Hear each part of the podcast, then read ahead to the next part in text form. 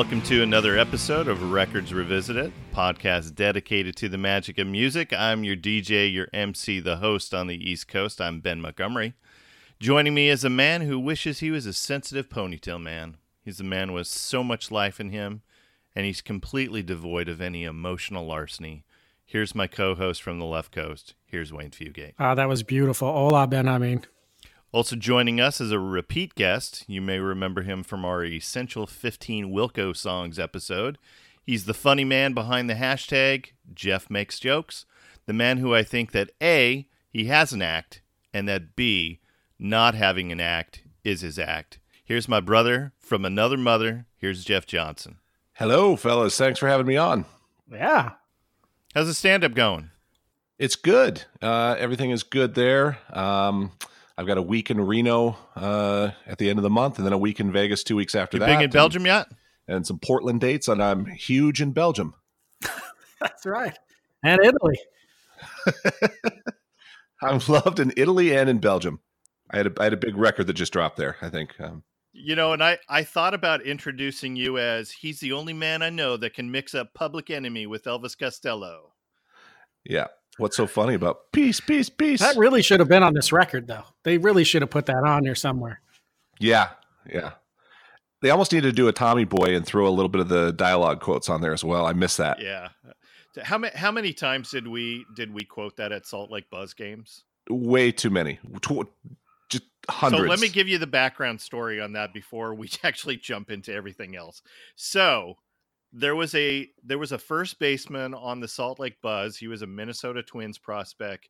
His name was Steve Dunn. Steve Dunn is also the main character in the movie that we're going to talk about tonight, which is Campbell Scott's yeah, character. And so the the the um, scene where Campbell Scott goes into that was a Pay 'n Save, right? Wasn't that a Pay 'n Save? I I don't remember what it was now that you mention it, it. feel, it felt like it was a Pay 'n Save. So he comes into the Pay 'n Save. Jeremy Piven is his uh, grocery clerk, and he goes, Steve Dunn. D- Doug Hughley, Mr. Deacon's class. What is up, you old goat? What is up, you old goat?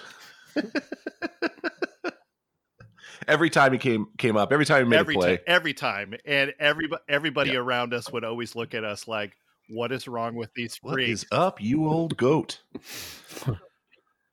so here's here's something I wanted to get out there real quick that I regret about the first time I was on your show. I regret, uh, and I I plan on rectifying it today. Um, I regret my complete lack of forcing you to use your clown horn. I think that was a mistake on my part. I think it was a real mistake. And uh, in those veins, I also want to clear something up with Wayne. I kind of I've got a little bit of a of a beef with him that I feel like I should clear the air before we discuss. Um, dude, Toto's Africa? You don't like Toto's Africa? What the? F- and that's a that's a great song. I, I've never met anybody who doesn't like Toto's Africa. That's the weirdest thing I've ever heard. I hope you're being deliberately provocative. That is a terrible song. It is amazing. Ah. I, oh, I love. I've never, met, bad. I've never met anybody. I've never met anybody who doesn't like that song. I was so. I, I remember where I was. I was driving to a comedy gig in Santa Barbara on PCH, and I almost ran off into the ocean when I heard you say that. I couldn't believe it. It just. I was like, he's he's faking this, right? I'm going to I- come back in 20 minutes, and you guys just fight it out amongst yourselves, okay? You can see that I've been Oh, wearing no, this. I've been wearing this ever since. I've just been like, let me get a chance. Just let me have one chance. if I get a, if I get a hold of that Wayne Fugate, I'm going to tell him all about Toto and their terrible songs. Oh, brutal. And we haven't even talked That's all right. t-shirts yet. Oh, sorry. Oh, no. We're we're completely off track. Thank Did you. I Thank derail you? Yeah, you you derailed us, but that it's it's okay. It's a, maybe maybe I did it with the Steve Dunn You did. stuff. You actually So started it. He started it, Wayne. Ah, it's my fault. Tonight for this episode, I'm going to be the super me. I'm going to be What if the super me. you meets the super her and the super her rejects the super you? I got 20 numbers in my watch. 20 numbers. We're gonna do this all night. All right, let's let's get to it. So, uh, you know what you know what the all important question is. You've been on the the episode before. So Jeff, what T-shirt are you wearing? I am wearing the T-shirt that I felt like was the most like broadly representative that would also make you feel bad, um, which is my new goal for any time I appear at your show, which is Temple of the Dog concert shirt from 2016. All right, so this is where I clown Carhorn myself as well. you, Jeff. I am two for two on digging it in, man. Ah, and he said he wasn't going to clown horn himself. I did say that, didn't I? but I just Yeah. I, I bring it out. I bring it out in you. Yeah. you brought it out in me. All right, so I uh, like that though. Go clown horn yourself. That's what I'm going to say to people. Yeah. Like at work that's that's like a good logo for the back of a T-shirt, right? Yeah. or a yeah. bumper sticker. Go clown horn yourself. I like it. All right, Wayne, what So from, two, 2016, I saw that show at the uh, at the uh, Fabulous Forum. I'm pretty sure I, w- I was asking Wayne to talk. Be quiet. All right. Sorry. So, Wayne, what T-shirt are you wearing? I'm wearing my Alice in Chains uh, rooster shirt. All right, Nice. and and Nice. um, I am wearing the latest addition to Wayne's T-shirt collection. so a friend of so a friend That's of new level of weird for you guys, I think. Oh, absolutely. So a friend of mine had an extra free ticket to go see Candlebox last night, and uh, as a joke, I was like, "Hey, uh, Wayne, do you want me to pick you up a T-shirt?" And he said yes. So I'm I, I thought I'd wear it first. I promised to wash it. I promised to wash it for you before I send it to you.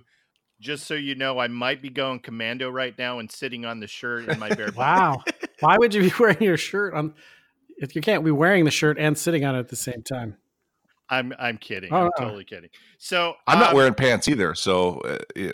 No, that's uh, it's all right because I got a couple of shirts sitting in my closet for you, and I'm pretty sure they're going to get rubbed against my balls. get the diaper treatment.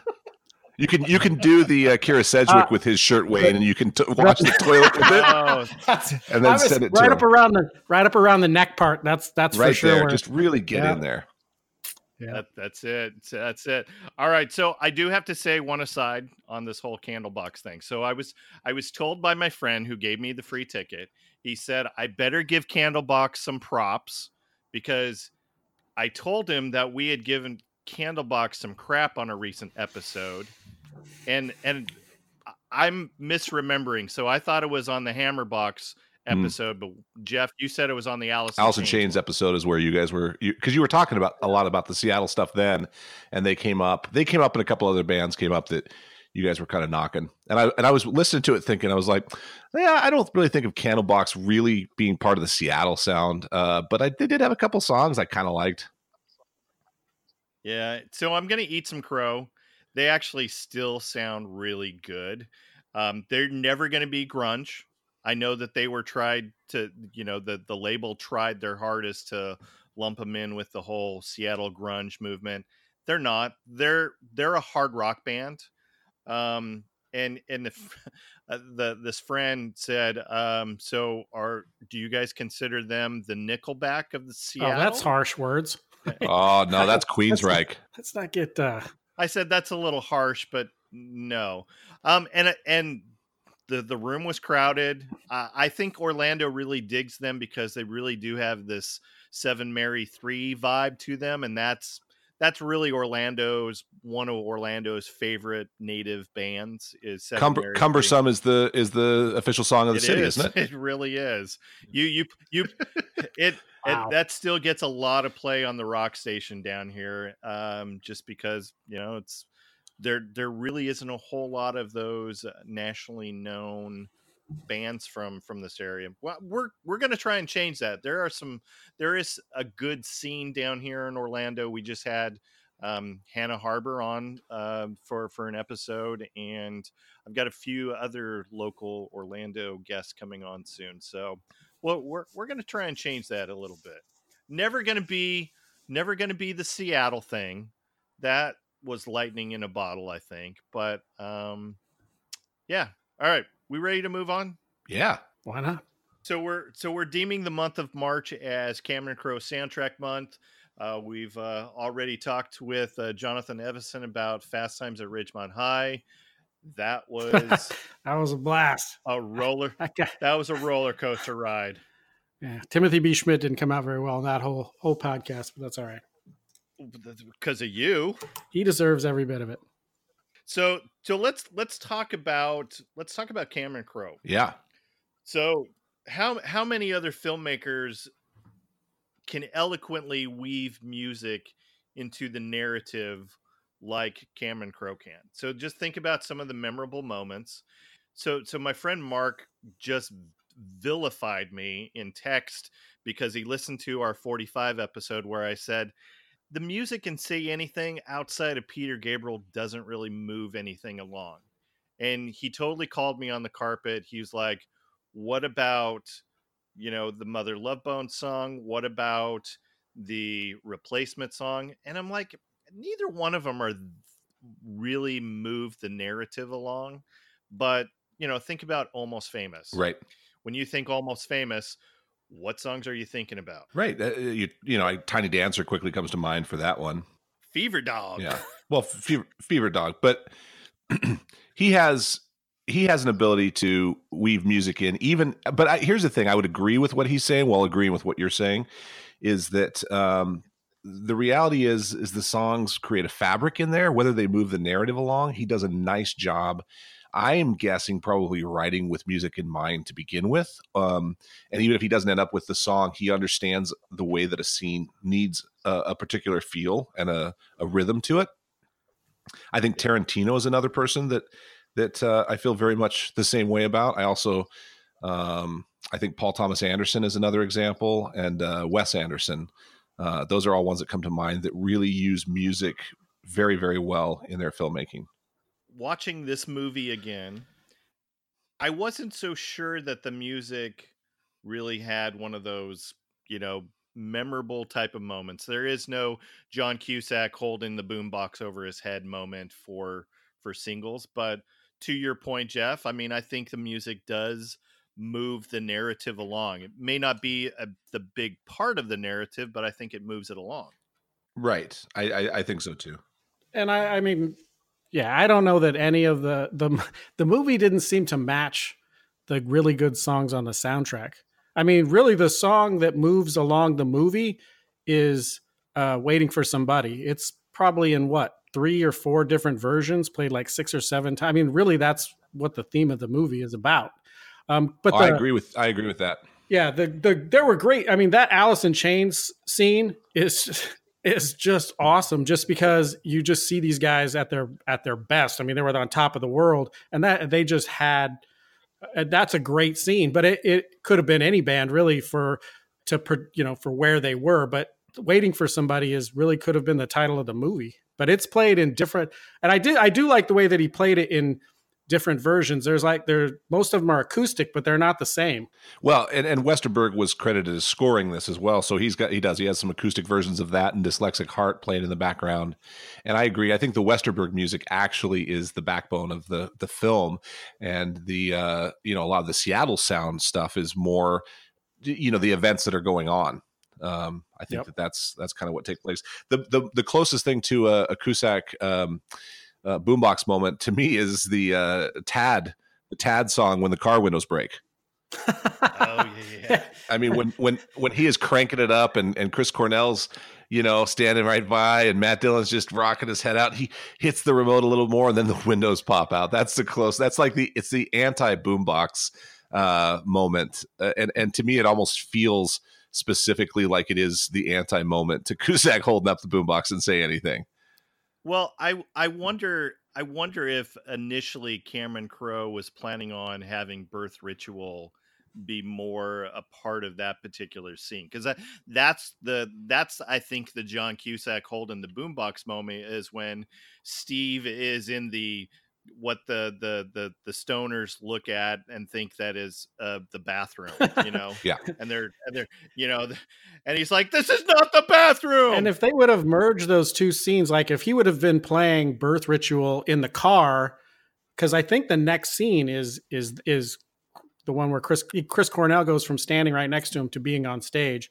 That would have that could have been a cool yeah. effect if he's playing birth ritual in the car and it blows out all the windows and then they're in the club and Soundgarden's playing it on stage.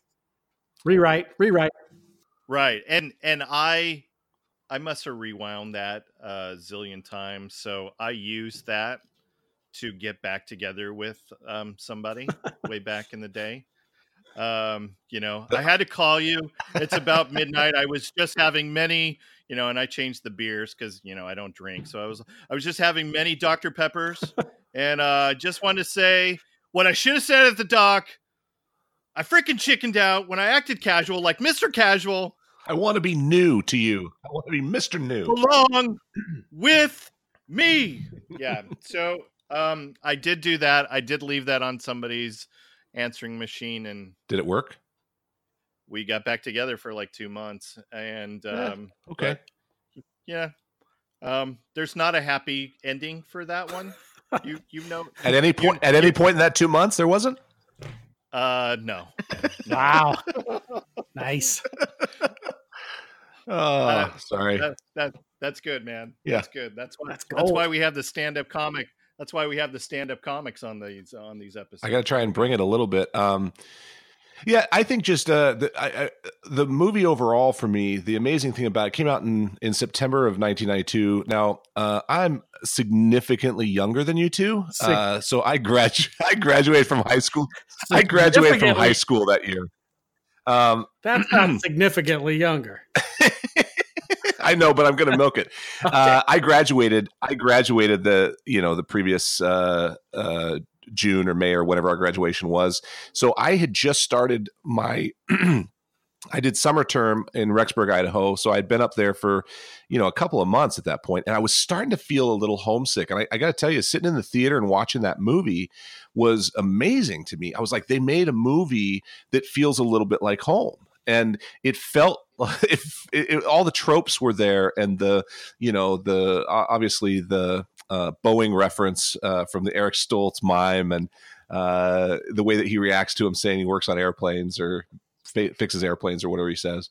Um, but it was such a cool feeling to. I, it was the first movie that I really remember feeling like that was made about what was going on right then and there, and was current as well or ahead of it in a little bit um, which you know, again, it was just an immediately appealing film for me. I think I saw it three times in that Idaho Falls theater, uh, which I had no money, so I had no business doing. But and then you know, of course, you and I, anytime we got together forever, we would. It, it was a must. You had to watch the film. yeah how many times do you think we've watched this movie uh, Twenty uh, together, yeah, yeah, twenty together, and. I, I mean, I this I've probably seen this movie, you know, thirty-five times. Right. And and everybody always asks me, uh, you know, this used to be the favorite movie that I would, you know, when people would ask, "What's your favorite movie?" This would be my go-to. I mean, it's it's since been replaced by Shawshank. I will say that. Um, but this was this was the one that I used to tell everybody this is my favorite, and they would be like, "Why?" I'm like, "All right, let me let me list the reasons, and all of them are stupid, but they're all my reasons." A Xavier McDaniel references. Okay. you dare to rip the X Man. You You to. dare to rip the X Man. All right. So there's there's A. B. I worked at Wayne Cody's restaurant for four months. Okay. I've met the guy. Um, he is the fat sportscaster that interviews Yep. X Yep. real real briefly. So I I had that connection. Uh C uh around that time we were super into Pearl Jam, were we not? Super into Pearl Jam. Yeah, and yeah, yeah. and Soundgarden and Alice in Chains, um, uh, you know, and um, I- I mean that was just it. It was everything right then. That was all of it. All and, and when I saw this, this is that that was my outfit in college. Was it was a flannel shirt I, every Oh, yeah. I And dressed like that Yeah. and I had I had you know I had uh you know I had that long uh floppy hair on top with the sides of my head shaved. It wasn't like I could never quite get the Matt Dillon length, but that I wanted to look as grunge as I possibly could at that particular point, especially being at a Mormon school in Idaho. And and our my favorite one of my favorite inside jokes between you and I anytime somebody would find out that we were from the Seattle area and they would go so who's your favorite band and we would and we would look at each other and go heart Heart, yeah, heart. so that's that's one of my favorite inside jokes and and it's got an incredible amount of cameos. There's so many great cameos in this of people that um, you know are definitely big now. You've got Eric Stoltz and Paul Giamatti, Jeremy Piven. Obviously, you got the Pearl Jam guys in there: Tim Burton, Tom Skerritt, X Man, uh, Peter Horton, Victor Garber has a little part. Uh, obviously, Chris Cornell, Christopher Masterson is the kid, Wayne Cody, uh, Bruce Pavitt uh, of um, Sub Pop, you know the Sub Pop. Yeah, Yep. It's He's he's he's one of the, the he's one of the uh, choices for, Yes. for Debbie. C- Expect the best. yeah. There's so many great, and then Cameron Crowe uh, uh, as well as the reporter, and then uh, Yeah. the the guy from Tad, the lead singer of Tad. He's the one that she ca- that she calls on the phone when she's got the uh, green face mask. Oh, that's Ah, I did not Yeah. know that. That's the lead singer of Tad, and she, he's like, "Lady, I don't, I don't know who this, who you're calling, but I'll be right over." Yes. Yes. yeah, the funny thing is, I don't, I don't say that this is the best movie. I've got my favorites, or like my second is Shawshank, my first is Grapes of Wrath, and then Lebowski. But this still, even now, and watching it again uh, last week to prep for this, this one has a real special place still for me. Like I still get those feels when I see it. You know, the the the uh, the scenery, the landscape, the way that those characters are portrayed. Because it would be easy to make it sort of a, a mocking uh, feel as well. And it might have been easier to a year or two later after that scene had blown up because this actually came out right before the scene blew up uh, nationally or, or right as it was blowing up. It was being made, I guess, right before the scene blew up. And uh, the reality is, is that uh, all the tropes that are in there are still pretty loving. You know, I mean, it's still got some some real nice uh, reverence for those individuals in their own way. All right. Have we talked enough about the the the movie? Wayne Wayne is uh very very very quiet back here. Uh, yeah, I because I don't want to. I don't want to rain on your guys' parade. I mean, a lot of movies. I have movies that I think are are. I when, when people say my favorite movie, you know, uh, my favorite movie is Pulp Fiction. Um, this is no Pulp Fiction. This is not even a reality bites. I just feel like that Oh. it reduced the whole thing to cliche. I it doesn't stand up. It's very dated. It's very dated. It. I really after I thought Fast Times at Ridgemont High held up better than singles, and I, but once again, I'm not here to to, to cast aspersions. Uh, Yeah, you are. I think Cameron Crowe overdid. Well, okay, that is my thing. But uh, anyway, Yeah, I, I, I get, I get what you're saying in terms of you guys have a, you guys have a heartfelt. I mean, listening to your stories, I'm I'm not I'm not shocked that you guys. I mean, when you learn all the lines, and it did have some fun lines. I did. I like I told Ben, I enjoyed watching it. I just watched it last night, but I remember watching it thinking, "Wow, they've reduced us all to cliches." but they weren't. we didn't- Yet. you- they not- weren't yet. You know what I mean? They became Eh. cliches, but they weren't at the time that they made it. And so I, I get what you're saying about it being dated, and I, I I I think there's an argument to be made for that, especially if you were to show it to someone else. It's not dated for me because I definitely feel like it's a little bit of a time capsule of of what that felt like at the time. Uh, at least to an extent, and they were archetypes uh, of those characters for sure. Uh, but at the same time, I still feel I, I feel less that it's dated and more that it sort of represents a place and time of Seattle that I, I'll never quite see again, especially with the Amazon boom. Uh, that city is not the same anymore. It doesn't have that vibe anymore the same way. It oh no, she, she I don't even think she could have afforded that No way. duplex in no, 1992. not a chance. That's that that thing. That even back then, that thing would have been eighteen hundred Right. dollars or something. Now it's now now it's been sold for seventy, you know, seven hundred and fifty Right, right. So for me, rather than dated, I I feel like it's a time capsule um, uh, of a specific point in time, not just for what they're showing in Seattle, but it also definitely takes me right back to where I was when I watched it. So I, I don't disagree with you in terms of the dating, but for me, I still just sit and I just love it. I, I love it and I smile, and uh, it's just a movie that makes me happy. And it, it isn't my favorite anymore, but there was a point in time when it was, and and I still feel what it was about it that that made it. I don't feel silly for loving this film the way I may about s- some other films. Was that when you used to live out by the airport, you know, Right. underneath the flight patterns? And nobody would come to your cookout. I I miss I miss those I planes, miss the man. noise. I I miss, miss those, those planes. Jeff, what are you talking about? I don't know. I don't know. and like I say, I could definitely see if I had. But here's the thing: I've watched the movie twice. I watched it once in 1992, and I was I was glad to do it. And mostly, I went for the music because I was into those bands. I guess I've mentioned it before. I was into Alice in Chains and Mother Love Bone.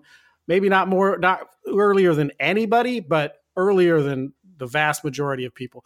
So I went to see it for that, but then I didn't see it again for 37 years or something. And so I don't have the same connection with it, which I was going to sit here quietly, but Ben wanted to call me out. No, it's fine. It's fine to rip on our childhood and our youth and our memories to stomp stomp on them as though there's some sort waffle of stomp all over your memory. Just Doc Doc Martin stomp on all of our our good times with the uh, to make make them seem frivolous. I well, get it, man. Yeah. It's probably because I, I already had two kids and a minimum wage job. Like I said, man, I am so much younger than you that um I wish I wish.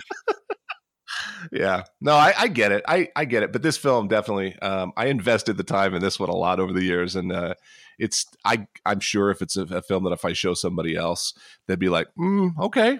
All right. There's some funny stuff. Yeah. but uh, uh, i could always watch it with ben. We will always go out right. dancing. we will always go out what we will always go out dancing and I was watching this where uh, my my wife and my daughter were doing some stuff in the kitchen, and yeah, they both looked at me like, "What are you watching?" And yeah, yeah. and and I made Mary when we first got married. I made her watch this movie, and she's like, "I don't get it." And it's like, all right, I, that's fine. You're from Florida. I'm from the Northwest. Look, we're gonna just agree to disagree. But you know, she also has a, a level of disdain for PCU as well, which I, oh yeah, yeah, that that one that one hurts a little bit too. Yeah, that that would hurt. Yeah, uh, this one would hurt more for me, but uh, it's all good. How about we jump into the soundtrack? Isn't that the whole reason? I guess having this. All right, if you insist. If, if we have to. All right. Uh, all right. Let's jump into it. Here is the first song. This is Alice in Chains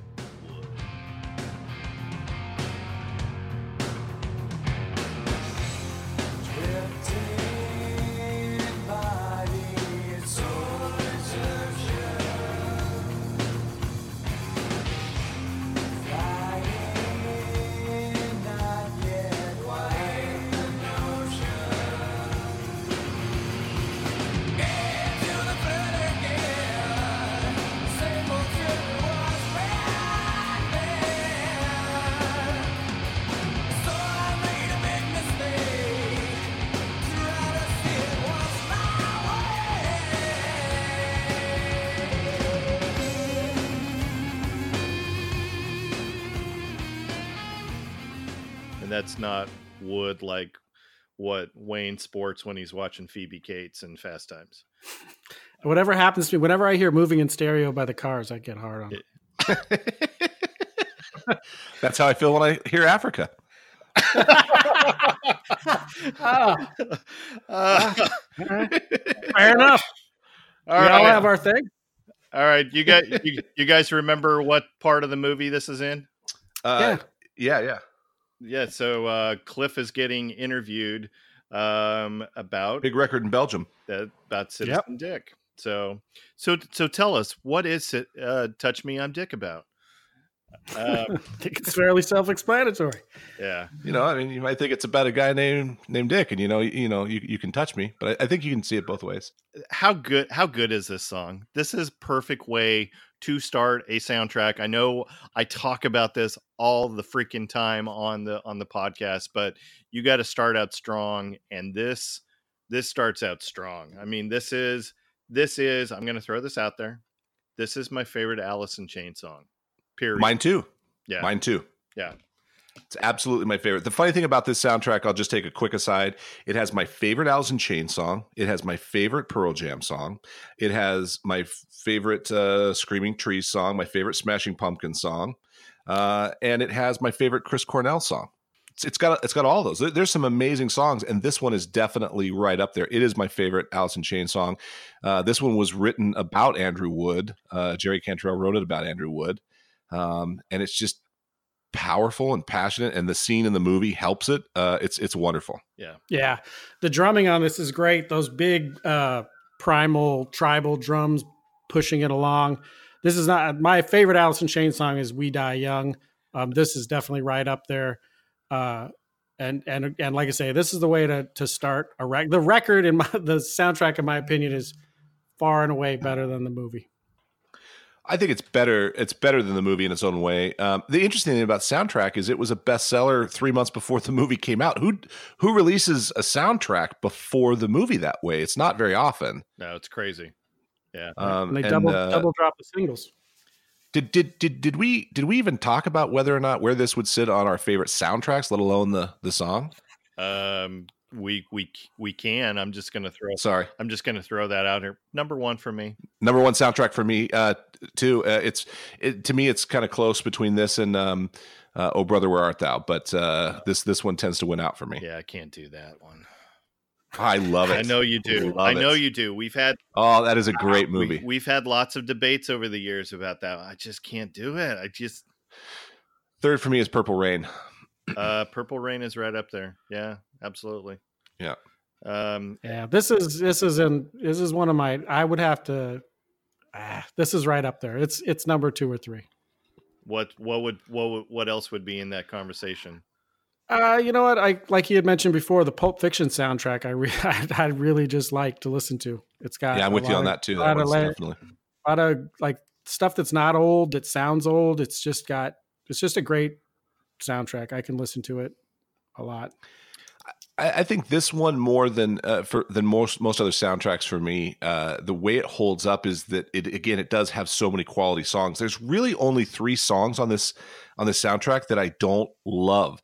Uh, there's there's one that I just don't feel like fits the movie so much in the soundtrack. There's one that I don't like and one I freaking hate. And other than that, I just think it's incredible. Yeah, I I, I can say Let's get some scores. eleven. Jeff, It's my eleven as well. Eleven. uh this is my 13. This is my this is my top score on this album. All right. Love love everything about this song. Love everything about it. All right, let's move on. Here is the second song. This is uh Breathe by Pearl Jam.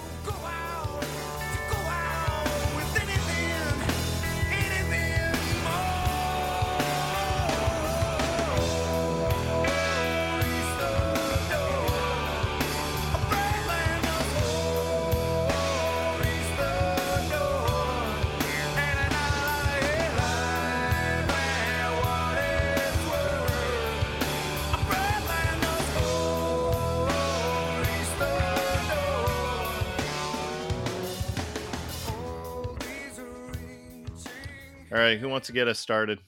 I put it. I put this pretty low, so I'm just going to get it out of the way because I hope this is not his favorite Pearl Jam song. Uh, this sounds phoned in and uninspired, uh, and it's missing Eddie Vedder. Like he brings it every time. Like he feel he, just has this amount of conviction. Like every song he sings, it feels like he's living it. And and this one is this is the one. This is one of the Pearl Jam songs that I one of the few Pearl Jam songs I've ever I've ever heard that that doesn't have that. I completely agree with you, hundred percent. Um, we're on the same page. This is one. It's I don't I, I I don't think it's probably my least favorite if I really dug through all the Pearl Jam category uh, canon, but uh, I don't love this. I feels very mailed in, very generic. It's a generic Pearl Jam song for me, especially you know in comparison to the other song on Yeah, this absolutely. particular soundtrack.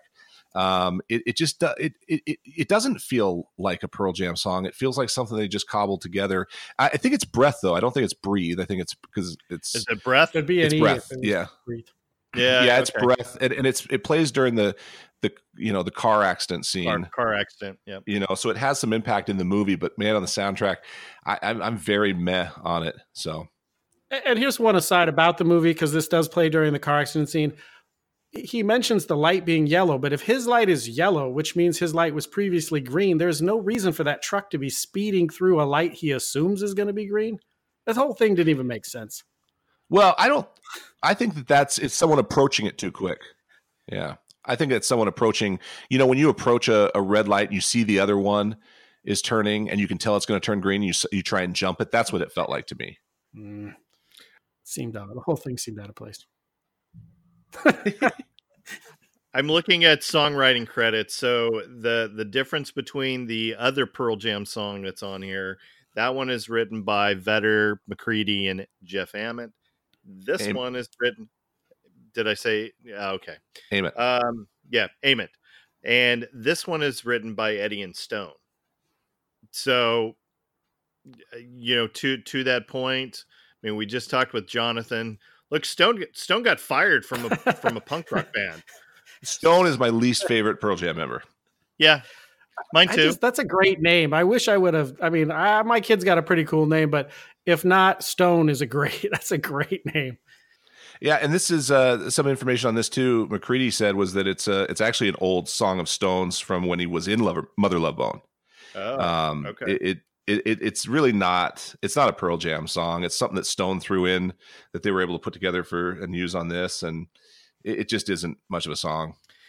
It's it's a demo track. I think this, Yeah. this is this is a leftover from ten, and you know, sure, why not take take it? Yeah, Yeah. All right, let's get some scores. So I'm giving this a two. Wayne, Three. Jeff. Uh, four. This is a four for me. Okay, so we're we're we're we're pretty right in there. It's it's uh bottom end of this soundtrack. All right, let's move on to third song. So this is Chris Cornell and Seasons.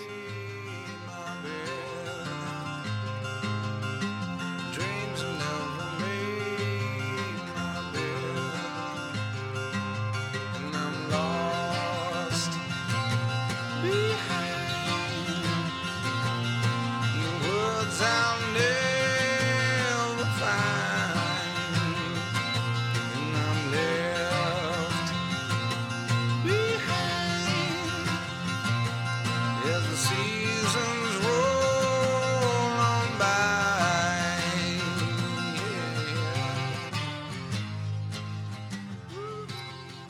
And when I first heard this song, I was like, "This is the same dude who uh, is in Soundgarden." Because Yep. because I mean, I our introduction to Soundgarden was, you know, louder than love, Louder and, Than and, Love. and and really in your face, down your throat type of screaming. I mean, the what you see in the movie of Birth Ritual and him just wailing, that's what we're used to. So now you get Chris Cornell, and you're like, holy crap, he can actually sing. this is the first glimpse of that that I got as well. Of like this guy has a voice and uh, just a lot of depth and soul, and I love this song. This song is a really, really fantastic song. Um, I I saw this. I went to the Chris Cornell tribute show um, a month or two back, and uh, Adam Levine is the one who came out to sing it with Stone playing guitar, and immediately I start rolling my eyes. I'm like, ugh. Adam Levine is going to be the one that does this. This is before the infamous Super Bowl uh, shirt uh, unveiling, um, and uh, he killed it. He absolutely. It was a, f- a phenomenal sound. I mean, he he was able to pull off the Cornell sound. That was the the interesting thing about that show was that the number one thing I came away from is how hard it is to sing Chris Cornell songs because not many did it. The guys struggled more than the the women, and uh, this is one of those songs that you know really stuck out from that night. I almost got in a fight during this song Why? Oh no. These these douchebags behind us that were VIPs. They Vicky Cornell had come around to talk to them before too, and they're just these big douchey guys, and um, they just wouldn't shut up. They wouldn't shut up. And during a quiet song like this, and this is one of my favorites, one of the songs I was hoping they'd do that night, and uh, they just wouldn't shut up all night, just talking full volume. Uh, and they had VIP lanyards, like go go back and sit in the VIP area. And so I just whip around and I go, "Will you shut the f- up?" Sorry, there's the horn honk again. I'm sure. Um, and uh and I turn back around, I have that feeling of like, ah, don't hit me in the head. You got to, you, you know, don't punch me in the back of the head. That's that's all I can think as I turn back around. But you got to go strong with it, like oh you just yeah, don't you, care. you got to turn around like you punch me. Uh, punch me in the back of the head. You'll regret That's it. that's how I did it. I owned it, and and the whole time I'm thinking, oh, please don't hit me in the back of the head. Don't hit me. Uh, and the guy the guy starts in on me about. Uh, he goes, really, you're going to ask that rudely. You're going to be that rude. You don't. You can't be polite about it. I didn't say a word to. him. I'm like, you're being rude the whole time, and I'm supposed to be polite in my request. So it's uh it's it's kind of becoming a thing with me with people at concerts. I think I'm, I'm, and movies, and uh, I think I'm looking for a fight. Is what I'm saying. Look at look at you. Like I like it. I go through phases like that too. Yeah, I just it gets I get this angry young man thing in me every once in a while, and I'm like, it's so disrespectful to everybody else around you. But the point was, the song was so good. Had Adam Levine been sucking it up, I would have been like, eh. But uh, it was really cool to see this to get to see this live that way. It's a great song. I'm giving this an 11. Wayne.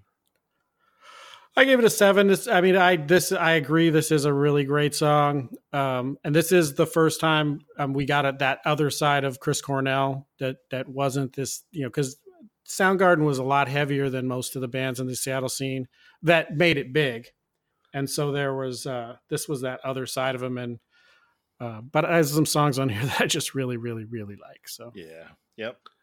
This is a this is a ten for me. Okay. Yeah. Solid. All right. Let's uh let's move on. Here's the fourth song. This is Paul Westerberg's Dyslexic Heart.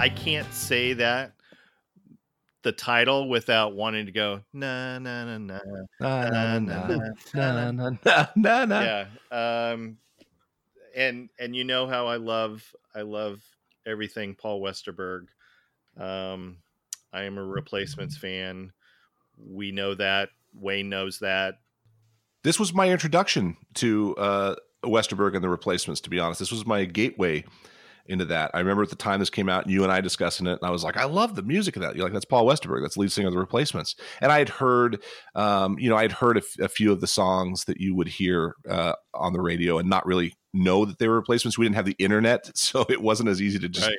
know exactly what something was. But um, uh you know stuff like can't hardly wait or or whatever but this was the song that i dove into um all of his stuff from i i got uh is it the the, the album that he did this was these were his first two solo songs that Yes. were released and then it was 14 songs um was the solo album he did just after that which again if you like these songs man that that whole album has a continuation of that vibe that he was writing at this time um, and I loved it. And then I dove into the replacements, deep dove into it, and it's just uh, mind blowing to me to listen to all their stuff at that point. You know, just coming out of high school, and and that this was my introduction to all of their stuff. Yeah, this song is super clever. I mean, I love I mm-hmm. love the line about "Is this your name or a doctor's eye chart?" It's just Yep. the whole thing. This is my second favorite Paul Westerberg song. I think he I think he started really coming into his own as a song songwriter slowly, and then by All Shook Down, it was clear. And this is just a continuation of that. But I just the lyrics in this, you know, from beginning to end, are are just super clever. I love them. Totally agree. He's it's it, he has a clever songwriting ability and clever lyric ability. What's your favorite? Uh, World class fad. Yeah, that's great. Uh, this is this is my favorite Paul Westerberg song. Uh, again, probably with the tie to the movie, but uh, I love it. you guys have put me on the spot because i don't know what my favorite paul westerberg song is we could we could yeah we could go on and on all night about paul westerberg and how much i love the replacements and yeah I think 14 songs would be a great album to revisit. That's that's a, a be a terrific album. fantastic Yeah. one to revisit yeah Yeah, I, I definitely want to do all shit. yeah down. the uh and then, then all of his gr- yeah all shook down uh, all of his all of his Grandpaboy stuff too the stereo mono uh, he's just yeah his solo output is really really wonderful on its own um you know it goes along nicely with the replacement stuff all right let's get some scores wayne you already told us uh, yeah, this is a twelve. It's my it's my second favorite Paul Westerberg song. It's my second favorite song on the album. And it's funny is I don't think either one of the Paul Westerberg songs fit this rest of the record, but I just love the song so much. yeah they don't fit the record necessarily out of context with the movie but boy they they paint the landscape of the movie this is a not this They're both Yeah. it- they're both critical to the movie. I absolutely agree. Like like I said earlier, I'm so, waiting for somebody has played on different versions throughout the whole movie. I think both of those songs are important. But as far as looking at it on the soundtrack, because the other Paul Westerberg song fell way down because it just doesn't because it doesn't fit and it's not my this song I love so much that it just transcends all of that. Yeah i'm the same way with it uh this is this is looking seattle but feeling minnesota maybe perhaps look at that. Outshine. It's got outshine. yeah outshine outshine. This is my nine. This is my this is uh, nine points for me. It's way up there, but it does get a little bit outshined uh, by some of the other things that are, I think, more Seattle centric songs for this movie. For me, um, is the only reason it ranks there. and I give this a 10. So we're definitely, uh, I think, in step there. All right, moving on. Here we go. This is uh, the Lovemongers with Battle of Evermore.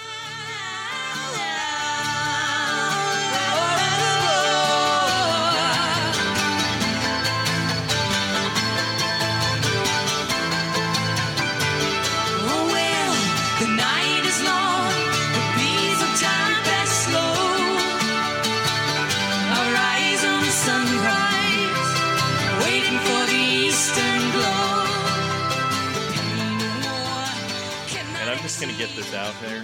Okay. Uh, this is this is the worst song on Led Zeppelin 4. I It's also the I worst hate- song on this soundtrack.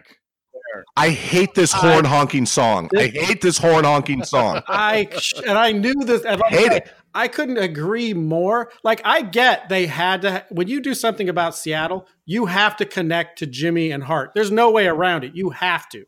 I will give them this. It's a bold choice doing a Led Zeppelin cover because I challenge anybody to to be Brutal. able, to be able to do it. Jimmy Page, and especially if you're going to go guitar and vocals, which Jimmy Page is the most. Ira- I mean, he plays the guitar really fluidly. Like he doesn't. He you couldn't duplicate it because he's just gliding all over the place. And Robert Plant, who wants to try to sing a Robert Plant song? But that mandolin felt like a cheese grater on my inner ear. And this It was whole- horrible. It hurts yeah. my ear so bad when I listen to this, like a dog whistle to me. I it it it is painful, and I forced myself to listen to it a couple of times to prepare for this and go, "Am I giving this a fair shot?" I hate this horn honking song. I hate it. It is so bad. Uh, I can't. I will never listen to it again after this this session of being forced to listen to it. Yeah. It's I will brutal. never listen to it again. I agree. Uh, and it's and it's rare. It's totally rare when we have three people on a, uh, an episode that we agree. Nah, I I knew I knew I was like uh, I would have judged you guys poorly if you would have if this I would wouldn't have trusted either one of you if this wasn't your worst song. Yeah, I would have never even. Yeah, I same way. I would have felt differently about you, Ben, and I and I've known you thirty some years. There's some gray area in some other songs. We can agree to disagree et cetera but this song is it, it's just there's no question whatsoever. And and and you know i get it. He's married to her. He's going to put a song from them on but put something put heart on. I i, I would have much rather heard a heart song than this song. I freaking Absolutely should have done some sort of an, an acoustic version of Heartless or Barracuda or you know. yeah. I mean, there's so many other things they could have done. I mean, like I want to give him some credit for even trying it, but like I said, uh, my cousin's got a popular local band, and she does. My uncle's gonna be mad, 'cause- but she does a cover. They do a cover of The Ocean, and I I love her, and she's got a beautiful voice. But that is a tall order, and I just don't. bel- I've never heard anybody do it to where I thought, oh, nice job. It's like, can I? I'm gonna go get my Led Zeppelin records out and and hear where, that. Song. where is the where is this song even Yep. in the movie? Like I was listening for it.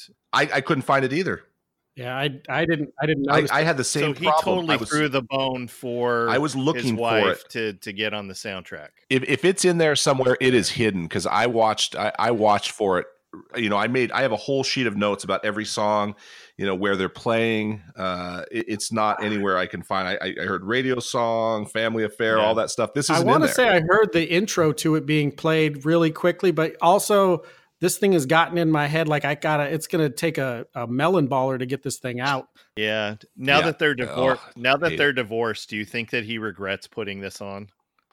yep Oh, that Absolutely. and the one off of say anything. Well, uh, what was he thinking? Oh, well, hold on, wait, hold on. Save save that for that All right. episode. Save that for that episode all right, I because will. I will. we're we're gonna have some vitriol from you on that one, I think too. So, all right, uh, all right. This is straight ones.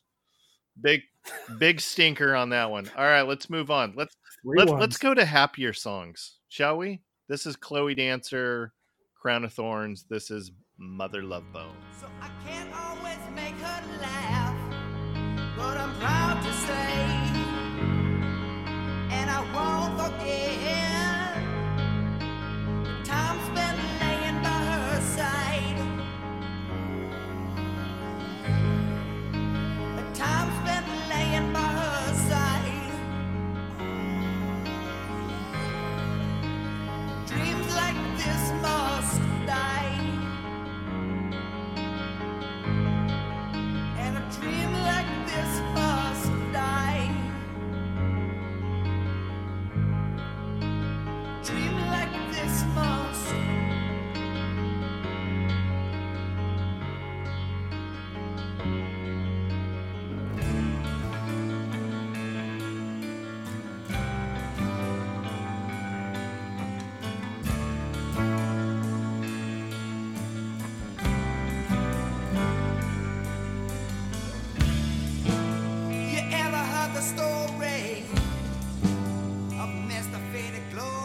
Wayne, get us started because you are I, you are the Andrew Wood aficionado. I love Mother Love Bone so much. I I went into this thinking, you know, I'm gonna be I'm gonna be fair. I'm gonna give every song a chance, and it's I'm I can't. I love Mother Love Bone. I feel it. I I know it's one of those things where when I listen to the I went through and got the box set and I listened to it trying to find some hidden gems. I don't I don't know what would have came, but these songs that they wrote that were on. I mean, I I prefer the Shine EP to Apple, but just barely. But these he was such a an amazing he was such the antithesis of his roommate and best friend Chris Cornell. I mean, he's a completely different rock star, but he just wrote these great songs, um, and it, it's just I, I he had such a you know there was there's clearly a lot going on in his head. I mean, addiction is a, a a big theme in most Mother Love Bone songs, and anytime you hear the word uh, a reference to a pony or a horse, you I always think heroin. But uh, I know the Chloe dancer was about his girlfriend that was going to have to start stripping to pay the bills. And I'd I'd read some story, but she where she said that she worked there an hour and she left. Um, but it was Yep. it, it was uh, just uh, you know being able to take those life experiences and put them into a song. It just it when I start to listen to Mother Love Bone, I just get sad because I, I feel like there were it was tragically ripped away from us. Yeah, I feel the same way. Uh, th- this is a just a beautiful song. Here's the th- the thing about it that's interesting is Pearl Jam is one of my favorite bands, um, uh, and they have their favorite song of mine on this album, and yet I, I like this song better from Mother Love Bone. It, it's just it's epic. Um, I, I know it's Chloe Dancer, Crown of Thorns, but I always com- think of these and play these together as one song. The way it is combined, um, they're, they're just it's like a it's like a two act kind of piece, uh, almost like a Queen song or something like that. That uh, yeah, uh, Chloe Dancer is so short; it almost comes off Yeah. like an intro. I agree, and it and it, it, does, and it yeah. and they they just melt into each other seamlessly. Yeah, and I've seen Pearl Jam cover this. Um, uh, it's it's just a, a phenomenal song. Uh, I, I really wish I could have seen uh, Andrew Wood live. Did you ever see the uh, documentary Malfunction? The documentary about him? No, is it on Netflix? Because I Ah, you know, I don't know. I don't know if it's on Netflix or not. I think it might be on YouTube. Um, I saw it in the theater.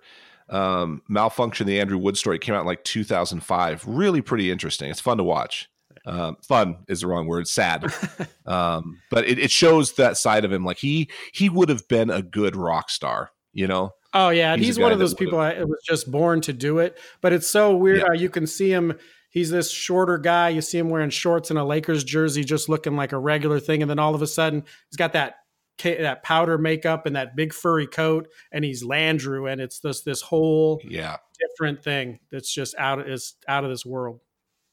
This this song is probably somewhere in my top ten songs of anything all time. You know, I don't. Absolutely, not- couldn't agree more. Ben, you there? Um, yeah, I'm just listening to this because you guys are just going on and on about your love fest for Mother Love Bone. I, I- dude, I, I, I, I love Mother Love Bone, not nearly like you guys do. I and I know that. Um, so that's why I was just sitting back and listening to the Love Fest. So it's a, it- even if you uh you know don't aren't into all of the mother love bone stuff i think that this song sticks out e- even in a, a way that's different from the rest of their stuff like this is the bright shining star even of the mother love bone yeah, catalog. this is the one that like I say, I don't know what got the record companies interested in him, but I, I gotta believe it had to be some version of this song because it's like you say, I agree. This is this Yeah. is the one song that they have that I just eh, I can't hear enough. I mean, if it's if it comes on, I stop and and just listen to the till it's over. And this is Me not the too. first time that Cameron Crowe used this in a movie. No, say anything, say anything. He used it. Correct. Correct. All right, let's get some scores. Actually, do I even need to get your scores? I already know where you Wayne. 13. Thirteen, man. This is Yeah. I'm at 12. thirteen.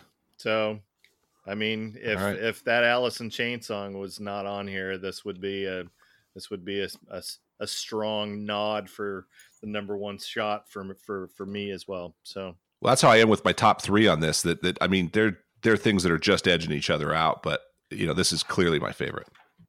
All right, let's move on. Here is the seventh song on the on the album. This is "Birth Ritual" by Soundgarden.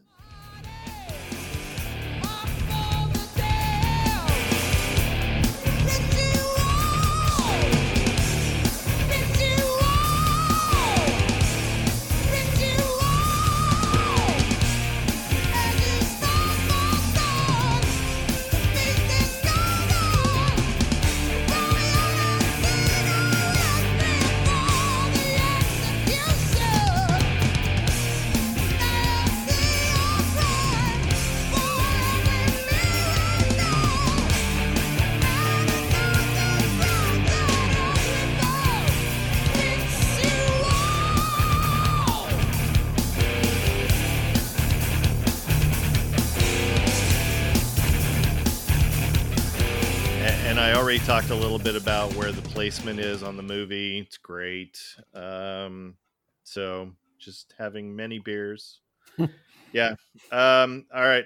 What do, what do we want to say about Birth Ritual? Because we're we are all Soundgarden fans. Um, I am am proud to say that uh, you know I I own a lot of Soundgarden in the collection because I I love him. Uh, Chris Cornell is just what a what a a different voice for our generation and look he he is the godfather of the Seattle music scene. Can we all agree on that? Uh, I mean, yeah, it's uh, it's a tough one to agree on because, like I say, Andrew Wood's uh, death is what the inspiration of this movie came from. I had read something from um, Cameron Crowe was Yeah. somewhere in the night he died, and he couldn't believe how all these guys, all this, all these musicians just gathered together to, um, and were so you know in the in this in their sorrow. But uh, this is not one of the best Soundgarden songs. I like his voice on this. it- No. it's, it's too shrieky. I feel I gave it a four, but there's a lot of good stuff on here. I mean, there's a couple that stand out as, as that that are at the bottom, but then the rest of them, it kind of it's it's tough when you look at this song. But I, I kind of judged it against other Soundgarden songs, and it's not it's not one of my favorites. This does seem like something they they also had laying around, and because there was no room on an album for it. Yeah, I I think uh, that uh, if, if he's the Godfather, it's because it was handed down from Andrew Wood. And he kind of took that mantle as his friend, and he I think he is a glue from Yeah. that Seattle scene for sure. Um, but, but I'm the same way as Wayne on this. Like this this is not one of my favorite Soundgarden songs, but it gets a, a few extra points from me because of the scene in the movie, um, where it's at, the fact that they're playing it live in the movie. Um, so it gets some extra points for me. Uh, it's a seven for me on that because of that. And and and I've seen that whole. If you get a chance to watch that whole uh, scene of that they shot of them performing this live, it's really great. Like he's climbing into the rafters. I think this one was shot at Rock Candy. Oh, nice. So you gave it a seven, Wayne. I gave it a four. Okay, it was one I- of those ones where I just flopped around a little bit. I had to assign a four. and I gave it a six. So middle of the pack. I mean, I think we're all in agreement. This is not one of Soundgarden's better songs. This is definitely not one of Chris Cornell's better vocal performances. I mean, we we we could be here all night going through, you know, the the the best of of Cornell and and where he shined and yeah, Yeah, this one is a little shrieky, like Wayne said. Um, I think it's a little bit better Soundgarden song than Breath is a Pearl Jam song for for sure. But All right. Yeah. Let's move on. This is a State of Love and Trust by PJ. Want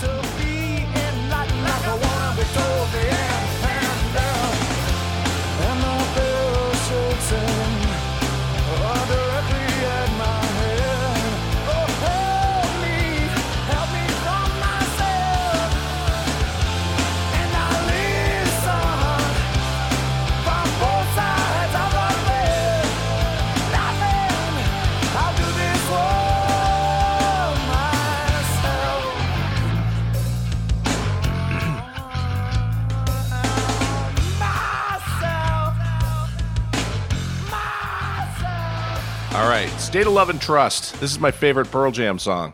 I love it. Uh, this is one of those songs that I love hearing live. Any chance I get to see them live, if if uh, you know, this is the song that if they play it, I feel like it's a successful outing. Um, uh, it's just great. It's and I read a little bit about this too. That Eddie wrote the lyrics after seeing the film, and he wrote it about what he thought the film was about: state of love and trust. It's like relationships. Um, it's uh, it's a it's a really um, it's a rocking song. It's a Pearl Jam song. It fits into to what they do um, for sure. There's a great uh, there's a great thing that I read from. Um, I'm trying to think. I think it was Ament who was talking about how the version that they did of this with Dave Krusen was actually really better than what they released, uh, and and how he plays the song more in the spirit that it was it was written in, and and, and he compares it a lot more to like a Crazy Horse feel. Uh, which, if you get a chance to listen to it, it's on the reissue of of Ten, and it does have a very Crazy Horse kind of vibe to it. So really, really great. Guess who I saw playing drums last night with Candlebox? Yeah, Dave Krusen. Dave Krusen. Yeah. And, and when he was introducing, I'm like, ah, that name sounds really familiar. I did have to wiki it, but yeah. Uh, yeah, and Gaslight Anthem has a cover of this that's pretty good. Very good. Yeah. I'm surprised Wayne hasn't already talked about it. I haven't. I did not know. I. I mean, yeah, What? I, got a- I got a busy life. I don't. I can't listen to everything all the time. This is why this. The, you got me actually on some, you know, a vigorous regimen of whatever you pick for the next week. I've been busy listening to this. I will say this. This this song. I'm actually. I'm gonna change because I'm looking at my notes and I got this as a nine, and I'm gonna change it to a ten. Uh, I do love Mudhoney, but this is everything that Breath is not. Um, this this is you know what I expect from Pearl Jam. This is uh, Eddie Vedder is totally committed to this song, um, and everybody. Uh, this this is the the antithesis of Breath. Okay. It's quintessential Pearl Jam, I think. Yeah. Quintessential, perfect. Yeah. All right. Let's get some scores. So, Jeff. This is 12 for me. This is my second favorite on here. Okay. Wayne. I'm flip flopping it with Mudhoney. I'm going to give it a ten. Yeah. You just kind of screwed up my scoring spreadsheet. I know. I got, I got. I did that on I purpose. got, I got it. I, I got I it. told myself I shouldn't do it, and then I said, you know what? As Jeff would say, "F- it, I'm doing it. Horn honk and do it. all right, all right. There, there you go. So I'm giving it a nine. Um, all right, let's go to Mudhoney's Overblown. That's uh number nine.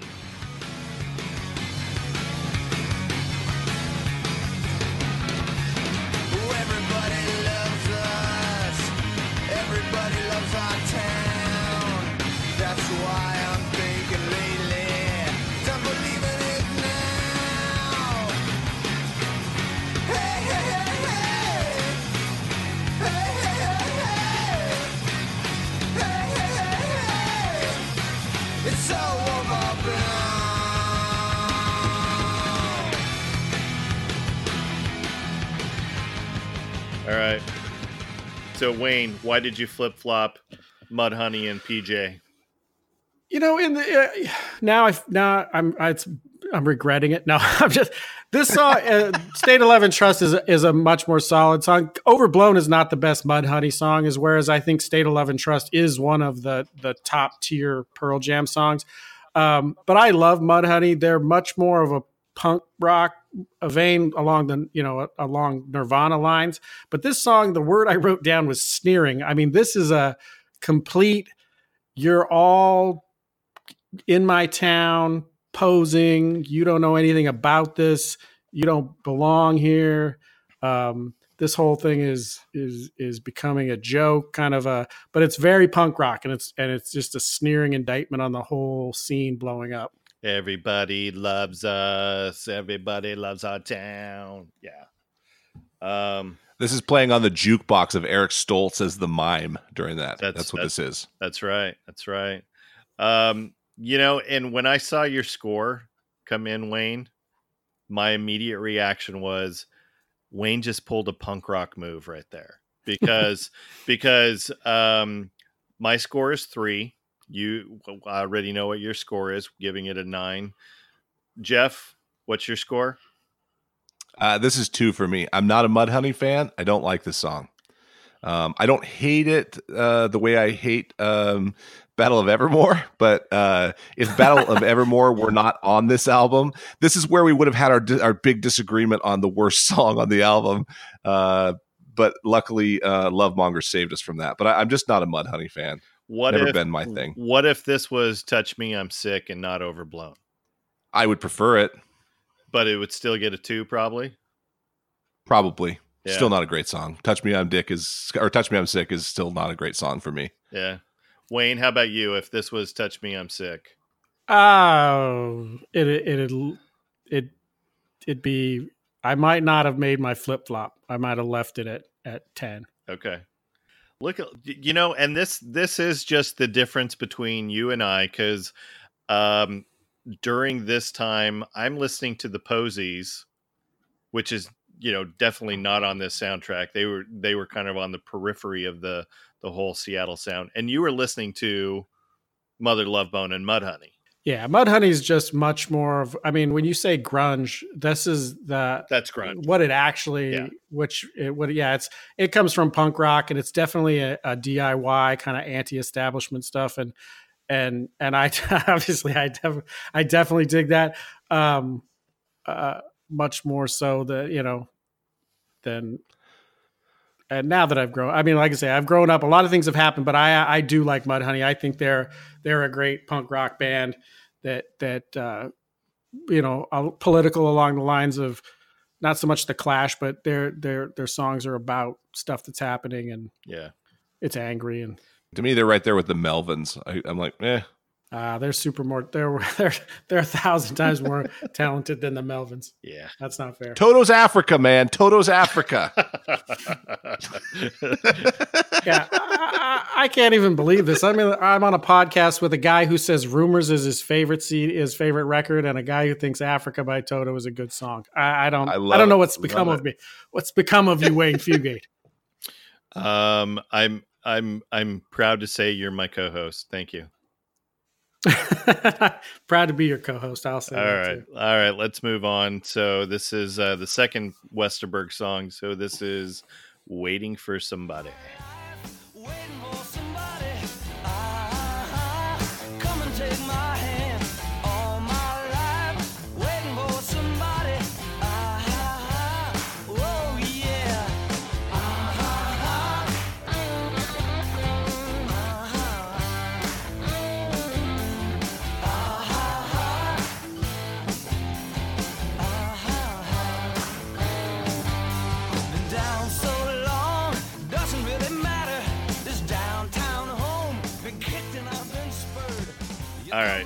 I'm gonna go ahead and get started with this because this uh, this is this is uh, this is Westerberg, and you know how I love me some Westerberg. I went back and forth between which song I liked better, "Dyslexic Heart" or "Waiting for Somebody." I know Wayne, you've already you know gushed all over "Dyslexic Heart," and that's you know one of your favorites. Um, I couldn't decide. Um, this is, and this I felt was to your point, Wayne, that they came back to this song a couple different times. It was in the opening credits. You could hear a little bit of the guitar riff later on in in the movie. So um, I did give it a little bit higher score than you guys did. I gave this an eight just because you know it did have a little bit of that connection, had a little bit of that somebody's baby uh, vibe of you know coming back to to that joke. Um, you know, like like bring him bring him back to uh, Toto's Africa a couple times, and I bet you're going to do it again, right, Jeff? Uh, perhaps if I can find another opportunity to sneak it in. You'd be crazy not to. Um, th- this one, I, I think it's just so similar in a lot of ways from dis- to, to Dyslexic Heart, really, in terms of vibe. Uh, it's actually a little more crucial to the film um, in the way that it's used, but I, I think that the writing of Dyslexic Heart to me is just Yeah. more clever. Um, that's what it came down to for me. Um, terrific song, I love it, but you know, in the scheme of the whole album, it's a five for me, just because uh, there's just so many other songs on here, and I'm not, I, I wasn't going to plunk both of his that high. yeah.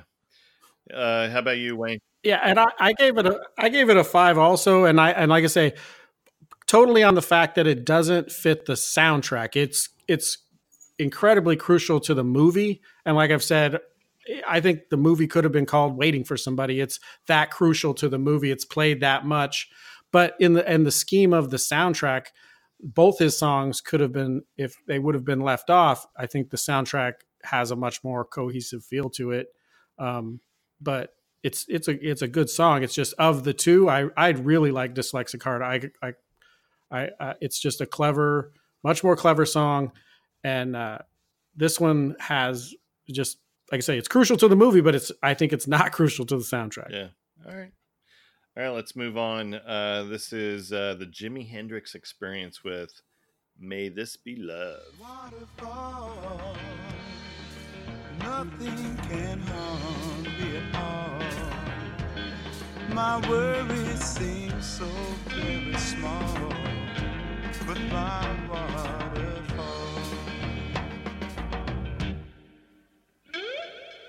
I can see my rainbow calling me through the misty breeze of my waterfall. And I always I always dub this the waterfall song. Me too. I, in fact, I thought it was waterfalls up until you know, I don't know, a couple years after I bought the the the soundtrack because I never looked at the soundtrack names because I you know you we knew them by heart. Um, all right, so if you're gonna do a a, a movie about Seattle and have the You have to. You absolutely you, have to. you do some Seattle sound stuff, you got to throw in Jimi, right? Yeah, and you know when you look at or when you listen to these other bands, I mean, there's there's something in it. I mean, I think there is something from Jimi Hendrix in all these bands somewhere. I know. I mean, that may sound a little little you know mystic, but I mean, I believe he's crucial to to this sound and the and this whole thing that happened. Um, but yeah, if you make a movie about music in Seattle, there is no way you can leave off Jimi Hendrix or, or Heart for that matter. You, ha- I understand why Ann and Nancy Wilson were put on the soundtrack. I just think they made a bad choice in what they did with it. And this one, I wouldn't say it's a bad choice. I find it, I find it an odd choice. Like, I Me think I would have used, I would have used something like Highway Child or or Crosstown Traffic. I mean, especially with Ca- Campbell's uh, got working at the Department of Transportation, I think Crosstown Traffic would have been a great song to put in here instead. But you had to have a Jimi Hendrix song on here. There's no no way you could do a soundtrack about a movie about Seattle music and not have Jimi I would Hendrix. I would have put the song that you put on the disappointment list. Oh Castles Made of Sand. Yeah, yeah. that that and that would have that would have been way higher score than what I'm going to give give this. Um, you know, and the and the one thing the one the one thing I would say with uh, you know, your your talk about Jimi and Heart, where's Paul Revere and the Raiders? Where where are they in? Oh, that's that's not. I don't. I don't know what that is, but I nobody knows remembers that. what are they going to put on here? Cherokee people? Yeah, I was trying to Completely insensitive. I, I was trying to poke you. It worked. Okay, go. All right, all right, Jeff. This one, um, I, I agree. Uh, you have to put Jimi. You have the tribute to Jimi uh, with the Cliff Poncier uh, laying down at his grave playing guitar. Just the most like hacky, uh, stereotypical thing for a musician to do in that moment. It's great. Um, I just wish that it had gone with.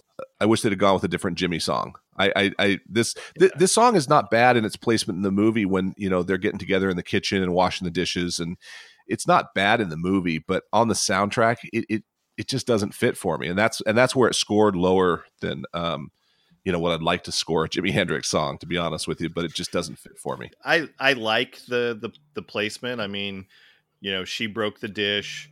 She, they they come back to the breaking of the dish where she's picking up the piece of the dish and she's like, "Oh yeah, this reminds me of listening to Jimi Hendrix with Steve Dunne." Yeah, but uh, I was the same way with. I love the placement of the cult. She sells Sanctuary too, but it wouldn't have been a great fit on this soundtrack for me. Um, so when you're putting Yeah. the soundtrack together, and I wonder if he didn't put a different Jimi uh, uh, song, if there if there was one he wanted but couldn't get, perhaps, or something of that nature. Maybe. Um, Yeah. so I, I'm- I'm a three on this one, unfortunately, but uh, Okay. How about you, Wayne? I gave it a six. It's still Jimi Hendrix, but like I say, I I, I feel like uh, uh, yeah, Castles Made of Sand or Crosstown Traffic, Highway Child, they all would have gone much higher than this. Yeah, agreed. Uh, I'm giving this a five, so I think we're we're, we're pretty right in there. All right, second to last song on the record. This is "Nearly Lost You" by the Screaming Trees. There's a rider that's falling in. It's clear there's no time to return.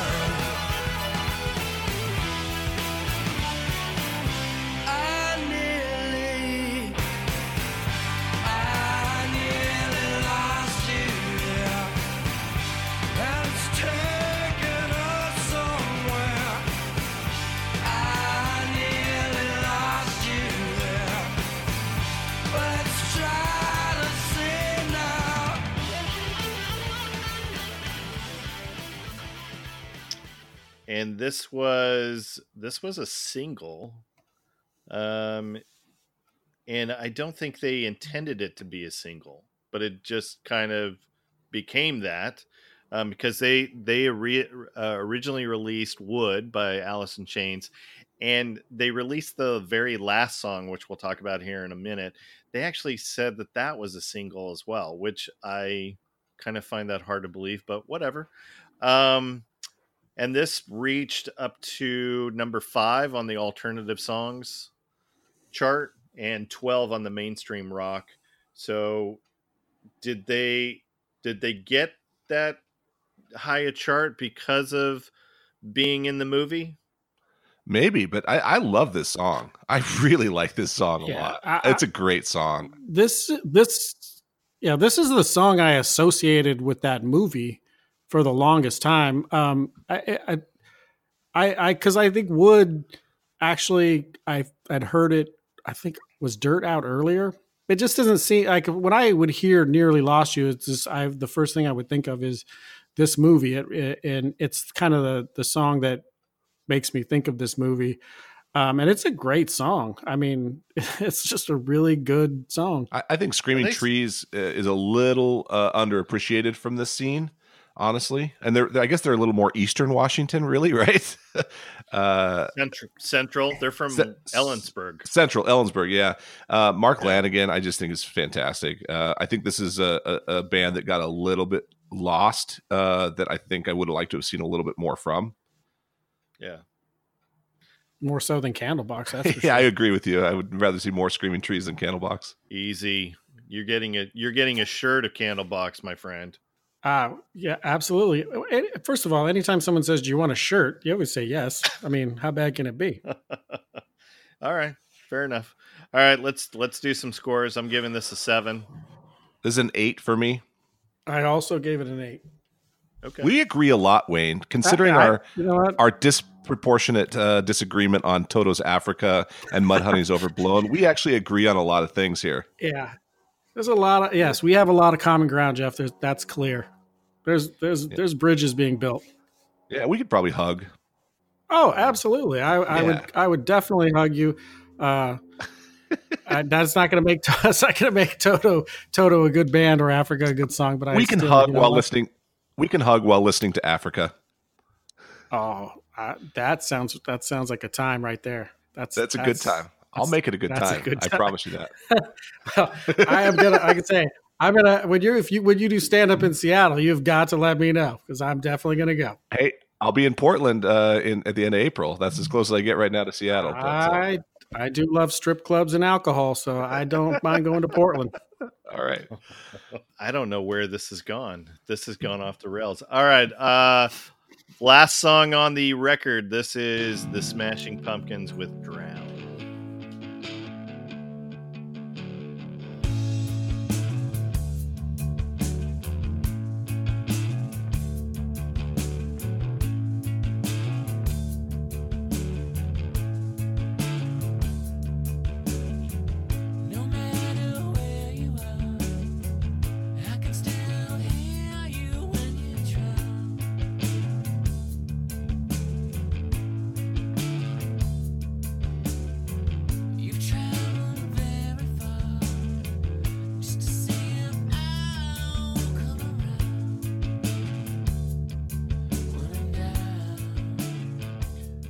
Right, so I, I just talked about how there was a single apparently for this, but I have not heard a radio edit. Anyone actually hear this on the radio? Did any has anybody seen a radio edit of this? Because it's eight minutes and seventeen seconds. No, I think that I had read that they did a cut down version of it though. That there is a there, there's definitely a version that's that's shorter. I think the fact that it's an eight minute song kind of jumps into my wheelhouse a little bit. Um, I'm not a huge Smashing Pumpkins fan, but I really really dig this song. Actually, this I don't know why they're in a, a, a you know I, I give a pass to Paul Westerberg because he's he's doing the the score and he's Paul Westerberg, and I, I'm not really sure why you would put a Smashing Pumpkins, you know, Chicago based band in the middle of the soundtrack. But I actually really like the song. Uh, I like it better than a lot of other Smashing Pumpkin songs. Uh, I like the epic nature of it. So it just kind of, it kind of wears on me, I guess.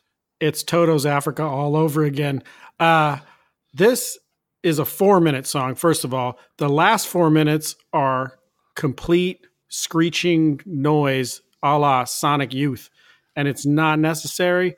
Um, if there's a radio edit, it better be just shy of four minutes because the it it's just four minutes of complete noise. I remember listening to this song in my car when the soundtrack first came out, and I remember Wayne saying, "Their name is not Smashing Pumpkins. Their name is Smashing Milk because they are milking the crap out of this guitar solo." I like it. I'm, I, I, I dig this this song. Are you are you not a Sonic Youth fan? I, they're hit and miss. I like. They- I don't uh, like 'em. I Cool, cool thing. Um, incendi. What's the one? Uh, is it incendiary? They have like four or five songs that I like, and the rest of it is just noise. That that Carpenter's cover is really good. Superstar. Yeah, Um, yeah. Actually, that is yeah, that's that's probably my only one that I like. There's maybe the uh, only Sonic Youth song I like is the Carpenter's cover. Uh, check out "Cool Thing." It's actually the Kim Gordon sings it instead of uh, Thurston Moore, and it's uh, yeah, it's actually I think it's got a Chuck D, uh, like rap break in it somewhere. That's a good song too. But yeah, they they I don't know understand why they're they're famous because they're most of the stuff is just noise. But this this goes into a, an eight minutes. I mean, I I just my notes say eight minutes. Are you kidding me? yeah. So, uh, so Wayne, what's your score? this guy, this is a two. Nothing can beat the Lovemongers, but this was right, just right down the right down the street from Yeah, them. so I gave this a four. And this is heads and heads and tails above Mudhoney for me. So this is a six for me. Okay. There we Go. and where'd you put it, I Ben? gave it a four. Yeah. Yeah. All right. Split the difference. Let's uh let's talk about our top five. So I think it's it's pretty safe to say we know what the number one song is. Chloe. did. Chloe Dancer. Yeah. Chloe Dancer, yeah. Uh two. Wood. Yep. Uh, we got a tie for third because of Wayne's flip flopping Flip flop, State of Love and Trust, and and Dyslexic yeah, Heart, yeah, probably. correct. And Oh. then uh, Yeah. number five Uh, Uh, seasons. Nearly Lost You? Seasons. seasons. Yeah, that's that's ah, That's your top five. So, so looking at the stuff that just missed out. So yeah, screaming trees missed out. Uh, waiting for somebody missed out. Um, safe to say uh, we know what our our uh, stinker was. yeah. the Battle of Nevermore. I never want to hear that song again. Absolutely, I'm totally totally in agreement on that. All right.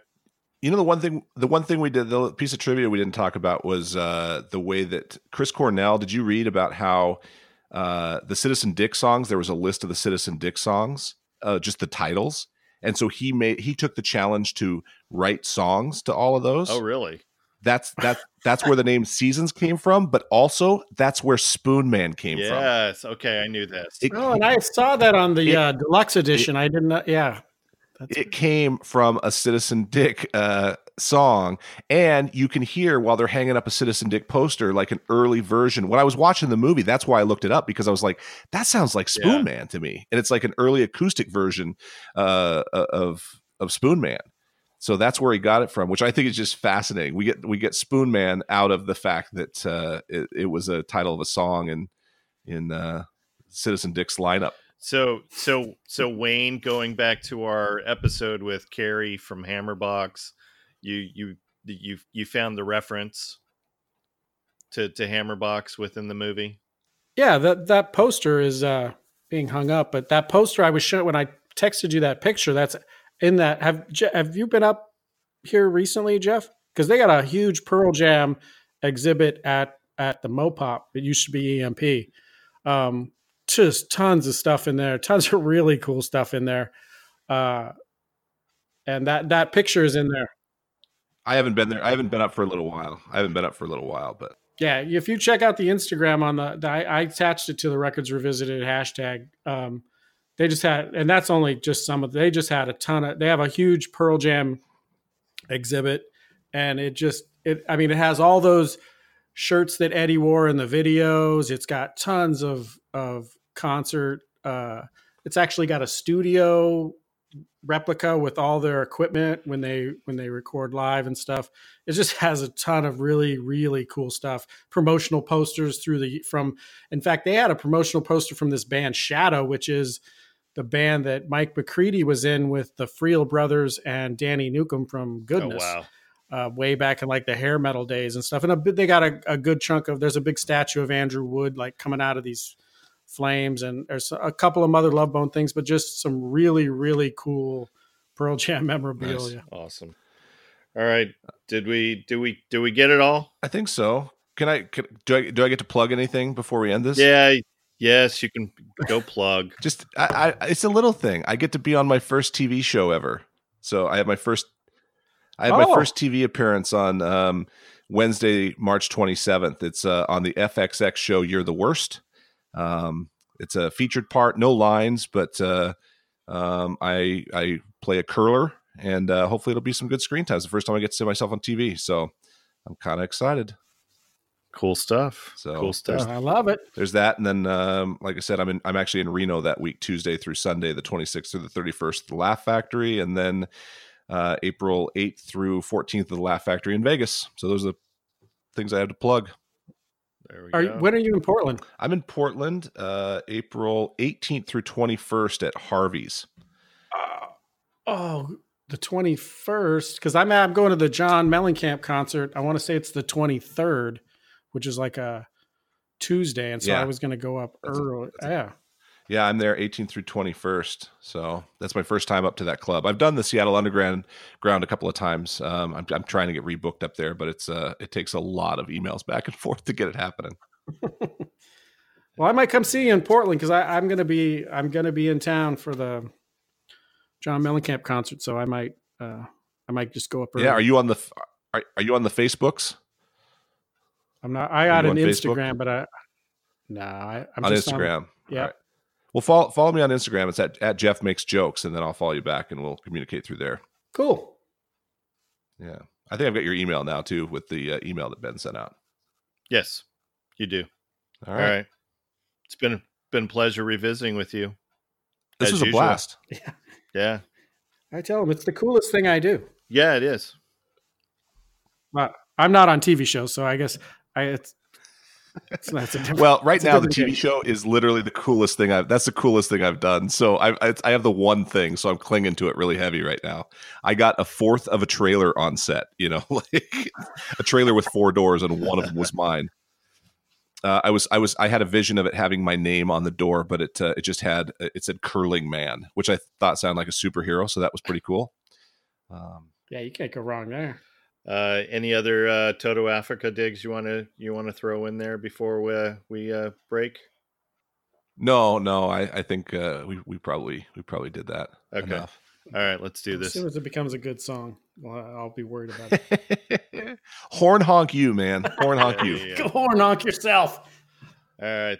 Thanks for listening. Please go support the arts. Go to a live show, buy a t shirt of the band, buy a record, find Wayne on Instagram with the hashtag Africa is a good song. Uh, visit a record store and not just on Record Store Day. We are Records Revisited and we are out. Out.